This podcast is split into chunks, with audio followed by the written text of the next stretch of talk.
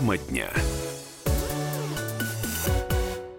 А, возвращаемся к разговору о трудоустройстве пенсионеров. Вот тему эту в предыдущей части эфира представитель опоры России Юрий Михайлович Савелов задал. Обращаюсь я к Алексею Боярскому, редактору отдела экономики «Комсомольской правды». Леш, ну вот давай послушаем, что предлагает, а, предложил президент Российского союза промышленников и предпринимателей Александр Шохин а, в качестве стимулирующие меры да, для работодателей принимать на работу людей предпенсионного и пенсионного Я возраста. мотивирующие. Мотив... Хорошо, давай. Ну, только комбинации. Кнут уже есть уголовная ответственность за необоснованное увольнение или отказ в приеме на работу. А вот с пряниками посложнее сейчас. Вот сейчас мы, как РСПП, союз работодателей, пытаемся найти тот пряник, который хотя бы надкусить можно работодателям. Это финансовые, прежде всего, преференции тем, кто инвестирует в человеческий капитал и тем, кто инвестирует в том числе в лиц предпенсионного возраста, занимаясь их и переподготовкой, переквалификацией, сохранением здоровья и так далее. Мы направили в правительство и в Российскую трехстороннюю комиссию соответствующие предложения. Они касаются и возможности возможное уменьшение страховых платежей за лиц этого возраста и освобождение от э, налогов на прибыль всех расходов работодателей на профессиональное образование и переобучение, предоставление тем работодателям, которые обеспечивают диспансеризацию своих сотрудников, пониженных ставок взносов в фонд социального страхования. Так что есть наборы, и причем это не вдруг многие из этих предложений появились, они раньше обсуждались с правительством.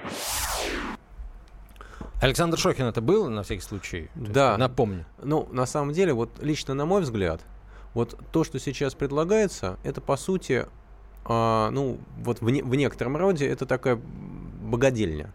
То есть э, превращение организации в собес. У нас есть а, преференции для работодателей при приеме на работу инвалидов. Это в чистом виде социальная мера по социальной защите людей с ограниченными возможностями. О том, что они прям безумно нужны организациям и будут работать лучше людей с неограниченными возможностями, не обсуждается. Это просто мера социальной защиты. Значит, с пенсионерами, вот все, что предлагается, как бы это ни называлось, это по сути то же самое. Значит, проблема в другом, она системная. А люди предпенсионного возраста это, как правило, квали, ну, квалифицированные специалисты, там, в силу опыта, в силу, в общем, там, как бы, в силу всего, в силу объема знаний и так далее. А, значит, и они, по идее, они должны быть востребованы, они должны быть нужны компаниям. А, пусть даже на 4 часа в день, пусть на 2 часа в день их опыт бесценен.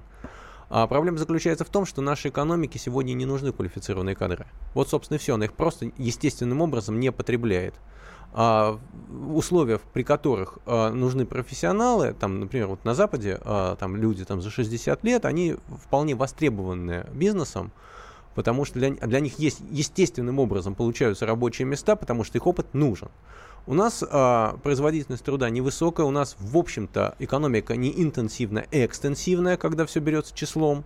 И, грубо говоря, на примитивном уровне нам проще привести, пригнать э, роту людей с лопатами, чем один экскаватор. Вот эти пенсионеры, которые могут выступать таким экскаватором, пусть э, стареньким, потрепанным, но добрым и вполне работоспособным и надежным, вот э, они не востребованы. Вот, собственно, и все. А все остальное это какие-то игры в собес.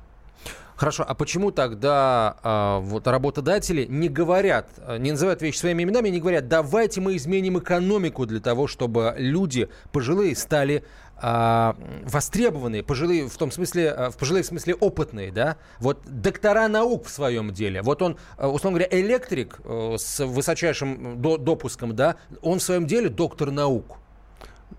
Ну, работа... Как сделать так, чтобы такие э, люди были востребованы? Ну, это глобальные вещи, это самое, то есть от того, что там каждый конкретный работодатель будет что-то говорить, ничего не изменится. У нас э, вся страна, у нас целые министерства говорят о том, что нам надо изменить экономику, нам надо подниматься, надо изменить структуру. Слушай, в телеграммах, вот, э, да, да. Да, да, да, я просто хотел сказать, что а работодатели в данном случае, они просто спасаются, то есть им сейчас показали какое-то, в общем, что-то страшное, их напугали, и они, значит, э, сразу говорят, да нет, ну давайте мы изменим, давайте мы их всех возьмем, мы ничего не будем делать, мы не будем никого увольнять, только не сажать, только не преследуйте нас уголовно, давайте как-нибудь найдем какой-то компромисс. Да, мы будем таким собесом, но дайте нам за это что-нибудь. Понятно. А, давай к курсам валют перейдем. На открытии торгов на московской бирже сегодня доллар превысил 70 рублей. Это произошло впервые с марта 2016 года. Что у нас на этот раз? У нас на этот раз ничего нового. У нас все то же самое. Значит, а, что меня во всем этом удивляет? Значит, у нас курс рубля падает, значит, соответственно, относительно двух мировых валют доллара и евро. И это происходит давно уже, а мы все прислушиваемся к заявлениям там, власть имущих, к заявлениям министра финансов всех остальных, экспертов разных. И каждый день э, там а, рубль, значит, доллар прибавляет там очередные там 80 копеек, и мы заново слушаем эти мантры, а на самом деле ничего нового нам не говорят. То есть э, эксперты произносят мантру о недооцененности рубля, об устойчивости нашей экономики, о том, что все здорово, а доллар при этом все равно растет. Значит, и сказать-то, в общем, на самом деле нечего. Слушай, да подожди, ну что ты, я, я только что, только, только я захотел при, подключить к нашему разговору кандидата экономических наук, директора аналитического департамента а, компании Альпари Александра Разуваева, как ты говоришь, сказать нечего. Александр Юрьевич, вам, я полагаю, все-таки есть что сказать. Во-первых, что происходит? Здравствуйте. А, во-вторых, что делать? А, бежать в обменники, не бежать, паниковать или э, превратиться в ждунов и сидеть и что-то ждать? Я думаю, добрый день, да, во-первых, что это колониальное мышление, мерить все в валюте. Но если уж вы хотите заработать на ослаблении рубля, то, наверное, надо покупать акции экспортеров, дорогая нефть, дешевый рубль. Вот Роснефть за первое полугодие дивиденды в четыре раза увеличил. Ух ты. Наверное, надо идти к брокеру, покупать там тоже Сургутнефтегаз, который 44 миллиарда долларов денежной позиции в валюте держит, и на этом неплохо заработать. Извините, а вы это кому советуете? Вот конкретно. Любому, россиянину. У нас розничных брокеров э, с очень большой филиальной сетью. Очень много сейчас. То есть вы предлагаете а, каждому среднестатистическому гражданину следить за курсом акций, а, значит, и, торг, а, и торговать, играть на курсах, а, в общем, фактически играть да, в спекуляцию? можно просто сидеть и получать дивиденды раз в полгода. Скажи... По той же Роснефти, по Лукойлу, по Сургутразгод платят. А, смотрите. И то есть вы предлагаете защитить свой вклад, то есть вы предлагаете держать деньги не в рублях, а в акциях? И в акциях, и в рублях, потому что, скорее всего, ЦБ повысит в пятницу ставочку. Э, депозитные ставки уже по рублям стали расти. Слушайте, Они у нас выше инфляции. А почему ЦБ ничего не делает? Потому что у нас он таргетирует инфляцию, а не валютный курс. Инфляция по августу 3,1, таргет ЦБ 4. Он не видит оснований для того, чтобы нервничать. Скажите, пожалуйста, Александр Юрьевич, вот э, перспективы дальнейшего поведения курса рубля, он будет продолжать падать к доллару и евро? Ну, я считаю, что 72 мы увидим обязательно. Такой Когда? таргет. Ну, в ближайшее где-то время. Еще посмотрим, как поведет себя вот ЦБ в пятницу со ставкой. И плюс 13 числа у нас Европейский центральный банк заседание и у нас Банк Англии это тоже повлияет. А к концу сентября у нас и Федрезерв, возможно, повысит ну, учетную ставочку. 12 числа опять начинается наша санкционная история. К сожалению, сейчас очень много политики, но этой политикой, конечно, наши власти довольны.